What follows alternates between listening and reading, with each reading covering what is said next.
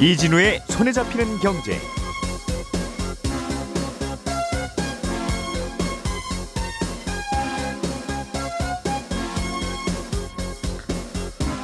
안녕하십니까 이진우입니다.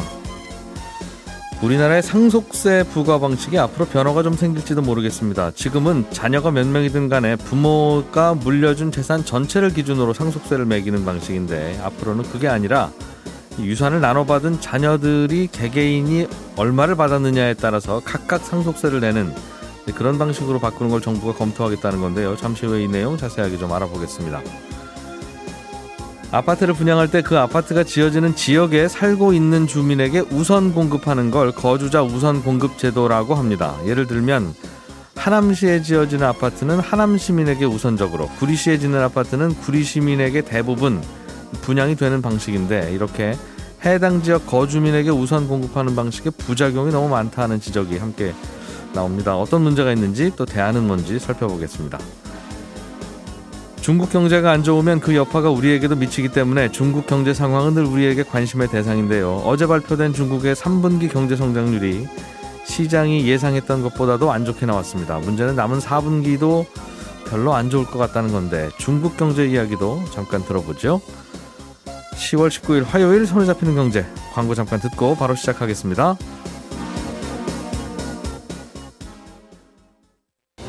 우리가 알던 사실 그 너머를 날카롭게 들여다봅니다. 평일 아침 7시 5분 김종배의 시선 집중.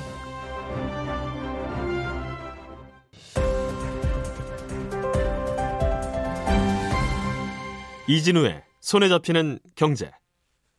네, 오늘도 손에 잡히는 경제 박세훈 작가, 김현우 행복자산관련연구소장 두 분 나오셨고요. 오늘도 고란 경제 전문 기자가 또 옆에 함께 나오겠습니다. 어서 오세요. 네, 안녕하세요.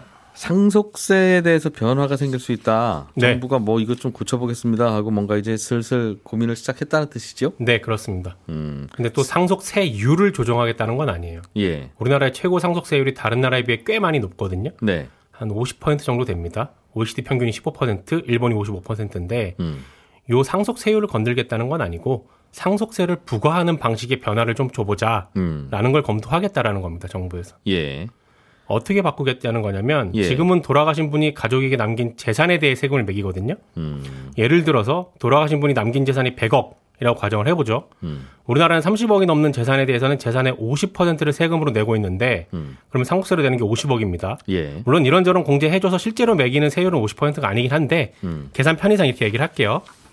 만약에 100억을 남기고 돌아가신 분의 자녀가 5명이다. 네, 그럼 단순 계산으로 상속세 50억을 5명이 나눠내게 되니까 1인당 10억씩 내게 됩니다. 지금은. 일단은 다섯 명이든 여섯 명이든 일곱 명이든 100억이니까 네. 물려 돌아가신 분이 네. 물려준 게그 네. 100억에 대한 세금은 정해놓고 네. 그거를 뭐 자녀들이 어떻게 나누는 건 알아서 해라. 네. 음. 그렇게 나누는 거죠. 예. 근데 이렇게 하지 말고 개개인이 실제로 받은 유산에 대해서 세금을 매겨보자. 이게 바꾸자는 겁니다. 이렇게. 예, 조금 전에 예를 다시 들어보면 돌아가신 분이 100억을 남겼고 다섯 명의 자녀가 있다면 일단 개인당 20억씩 나눠 갖는다고 했을 때 네, 20억에 대한 세금만 내게 하자는 거죠. 20억은 40%가 세율이니까 음, 그러면 상속세로 1인당 8억을 내게 됩니다. 네, 아주 단순 계산으로는 이렇게 바꾸면 세금을 개인당 2억씩 덜 내게 되는 겁니다. 음. 그러니까 뭐, 뭐 100억, 1000억 되면 어차피 그거나 그거나 비슷하고 네. 1000억을 세입시 나눠봐야 300억인데 300억의 세금이나 1000억의 세금이나 세율이 같겠죠. 그렇죠. 이래 하나 저래 하나 마찬가지지만 네. 다만 이제 물려받은 돈이 뭐 한 20억, 30억 뭐 이 정도 되고 네. 자녀들은 또 한 두세 명 되고 그러면 네. 요 방식의 차이가 크겠네요. 그렇습니다. 바꾸면 또덜 내겠네요. 누진세율이기 때문에 예. 구간을 조금만 낮추게 되더라도 세율이 예. 확 줄어버리거든요. 예. 이거는 왜 바꾸자고 하는 겁니까? 일단은 근본적으로는 우리나라 상속세율이 지나치게 높다. 이런 오래된 의견이 있어서 거기에 대한 검토 차원일 텐데 네. 하, 사실 우리나라 상속세는 좀 전에 말씀드렸듯이 누진세를 적용하고 있어서 다른 나라보다 높아요, 우리나라가? 어느 정도 높아요?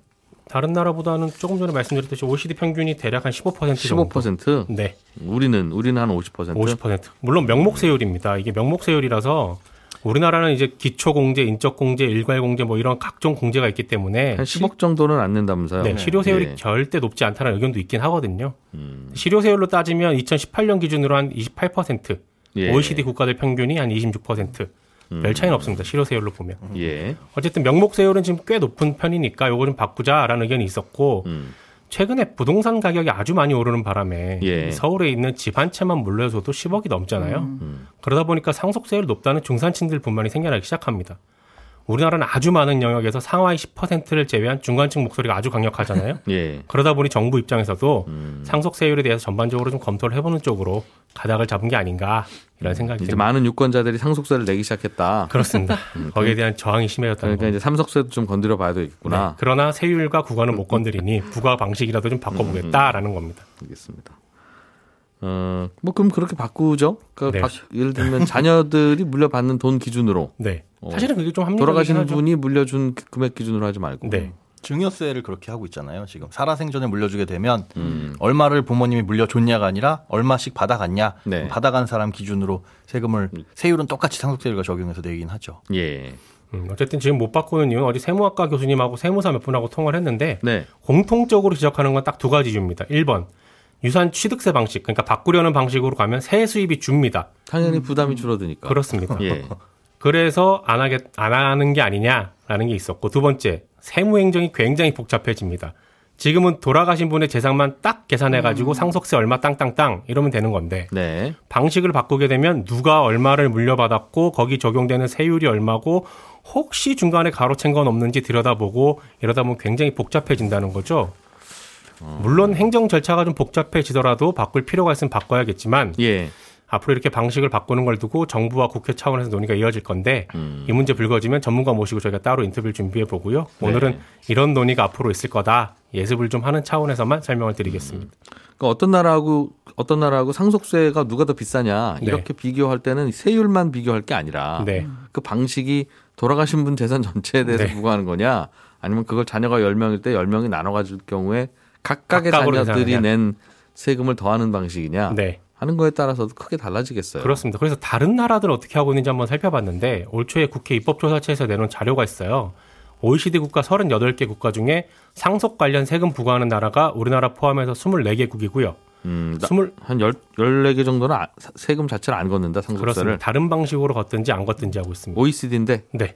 그리고 24개 국가 중에 우리나라, 미국, 영국, 덴마크 딱 네 군데를 빼고 나머지 20개국은 유산 취득세 아까 말씀드렸듯이 자녀 개개인별로 상속세 걷는 방식 적용하고 있습니다. 예. 물론 다른 나라들이 그렇게 하니까 우리도 그렇게 할 필요는 없는 건데 아무튼 많은 나라들이 유산 취득세 방식으로 상속세를 걷고 있습니다. 유산 취득세 방식으로 네. 받는 사람이 내라. 네.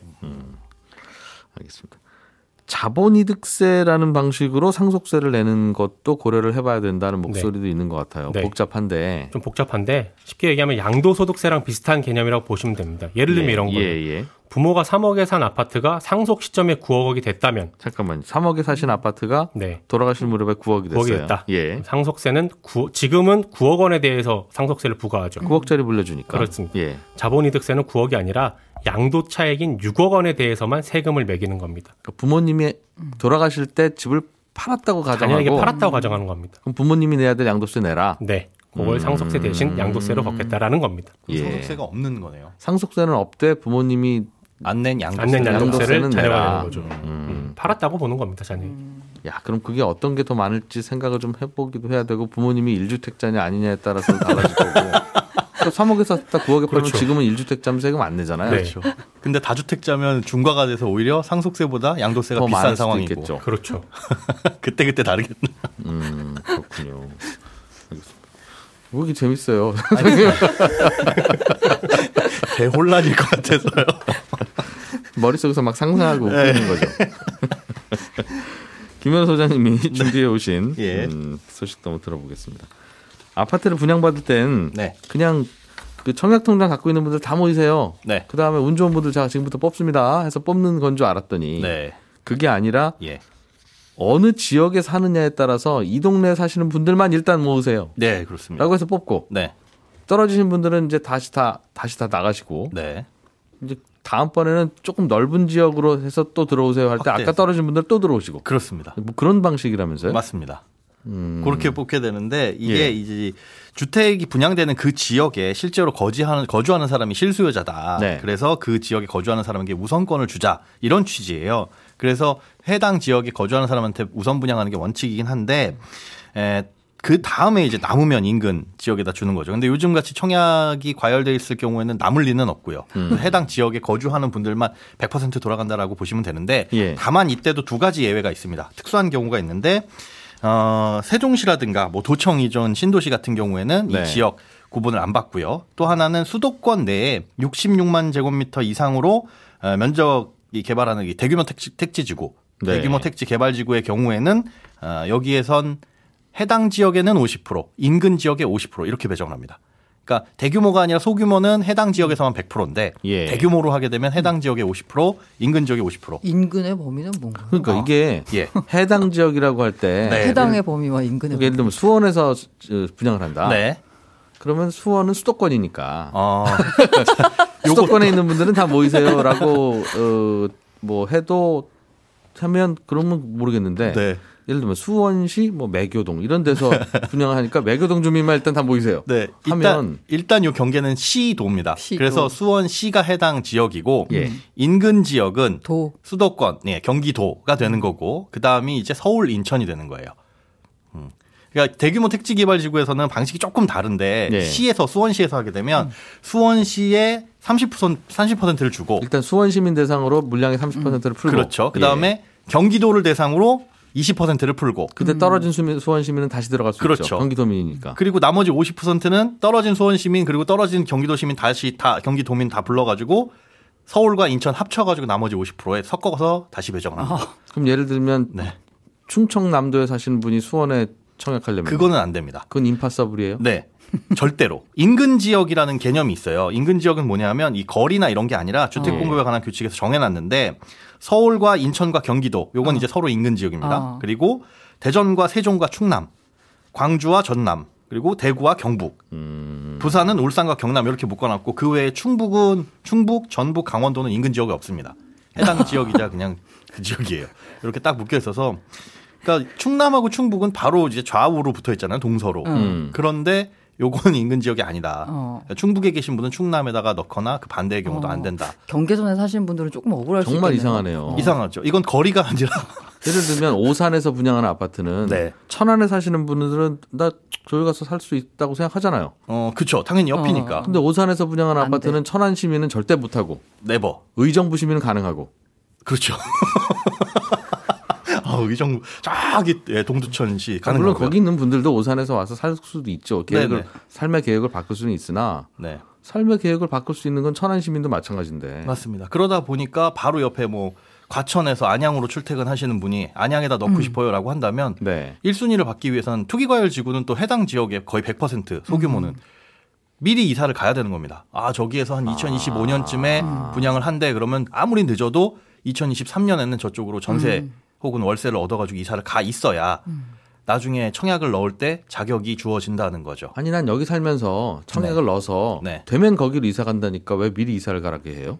그러게요. 그래서 이 제도가 문제가 있다. 그래서 그러니까 실제로 청약 거기 예정지에 뭐 전세 대란 나고 막 이런 그렇죠. 그런 부작용이 있는데 원칙이나 이 취지는 해당 지역의 거주민에게 우선권을 주자잖아요. 근데 이것도 약간 저는 제가 생각하기에 개인적으로 이상한 게 분양 공고일 직전에 연속으로 거주한 사람이어야 됩니다. 즉 서른 살에 나는 과천에 서른 스물아홉 살까지 살고 있었는데 예. 잠깐 무슨 회사에서 저기 어디 장기간 발령 나는 바람에 딴 데로 뺐다. 뺐다 다시 왔다. 음. 그래도 이거는 해당 지역 거주민이 아닙니다. 어? 그냥 추첨하는 물렵에 그 해당 지역에 살기만 하면 되는 게 아니에요? 그 해당 지역에 바로 직전 연속으로 1년 내지는 투기과열 지구는 2년 동안 연속 거주를 해야 돼요. 아, 한달 전에 전입하신 분은 안 된다. 여기에 뭐 토박이다. 난 고향이 여기고 난 평생 여기서 살았고 여기서 살 것이다라고 하더라도 네. 분양 공고일 기준으로 역산, 역산하기 때문에 거기서도 벗어나면 아. 이 거주민을 우선하는 건가 싶기도 하고요. 그, 그, 음, 그 급하게 전입하지는 말라는. 그런 취지기도 하죠. 그런데 그래서 보통 우리는 이제 요즘엔 이제 신도시 지을 때는 네. 땅들이 없으니까 예. 허허벌판을 밀고 짓잖아요. 그렇죠. 그런데. 허허벌판에 거주하셨던 분들을 우선으로 드립니다라는 뜻이니까 음. 허허벌판에 누가 규- 거주하고 있었겠으며 그, 그 법을 따르려면 허허벌판에 일단 그럼 전입신고를 해야 되는데 네. 허허벌판에 무슨 집이 있어서 전입신고를 해요? 그렇죠. 그러다 보니까 해당 그 시나 도에 들어가는 네. 고시원이라든가 이런 곳에 위장 전입을 하는 부작용도 발생을 할 수가 있고 이건 어떻게 골라서 막아낼 수도 없는 문제이기도 하고요. 아, 그래서 이게 구분하는 게 무슨 의미가 있냐라고 해서 뜯어 고쳐야 되지 않냐라는 지적에는 예. 청약이란 제도가 사람들이 이 제도를 보고 오랫동안 준비를 하는 거기 때문에 한순간에 고치게 되면 많은 사람들한테 큰 영향을 미친다. 해당 지역에 거주한 분들이 또 박탈당했다고 생각한다 이거죠. 네, 그렇죠. 그런 분들도 또 생길 수가 있기 때문에 검토는 좀 신중하게 해야 된다라는 게 국토부의 입장이긴 한데 그래도 문제가 있다라는 것에 대해서는 공감을 하고 있는 것 같습니다.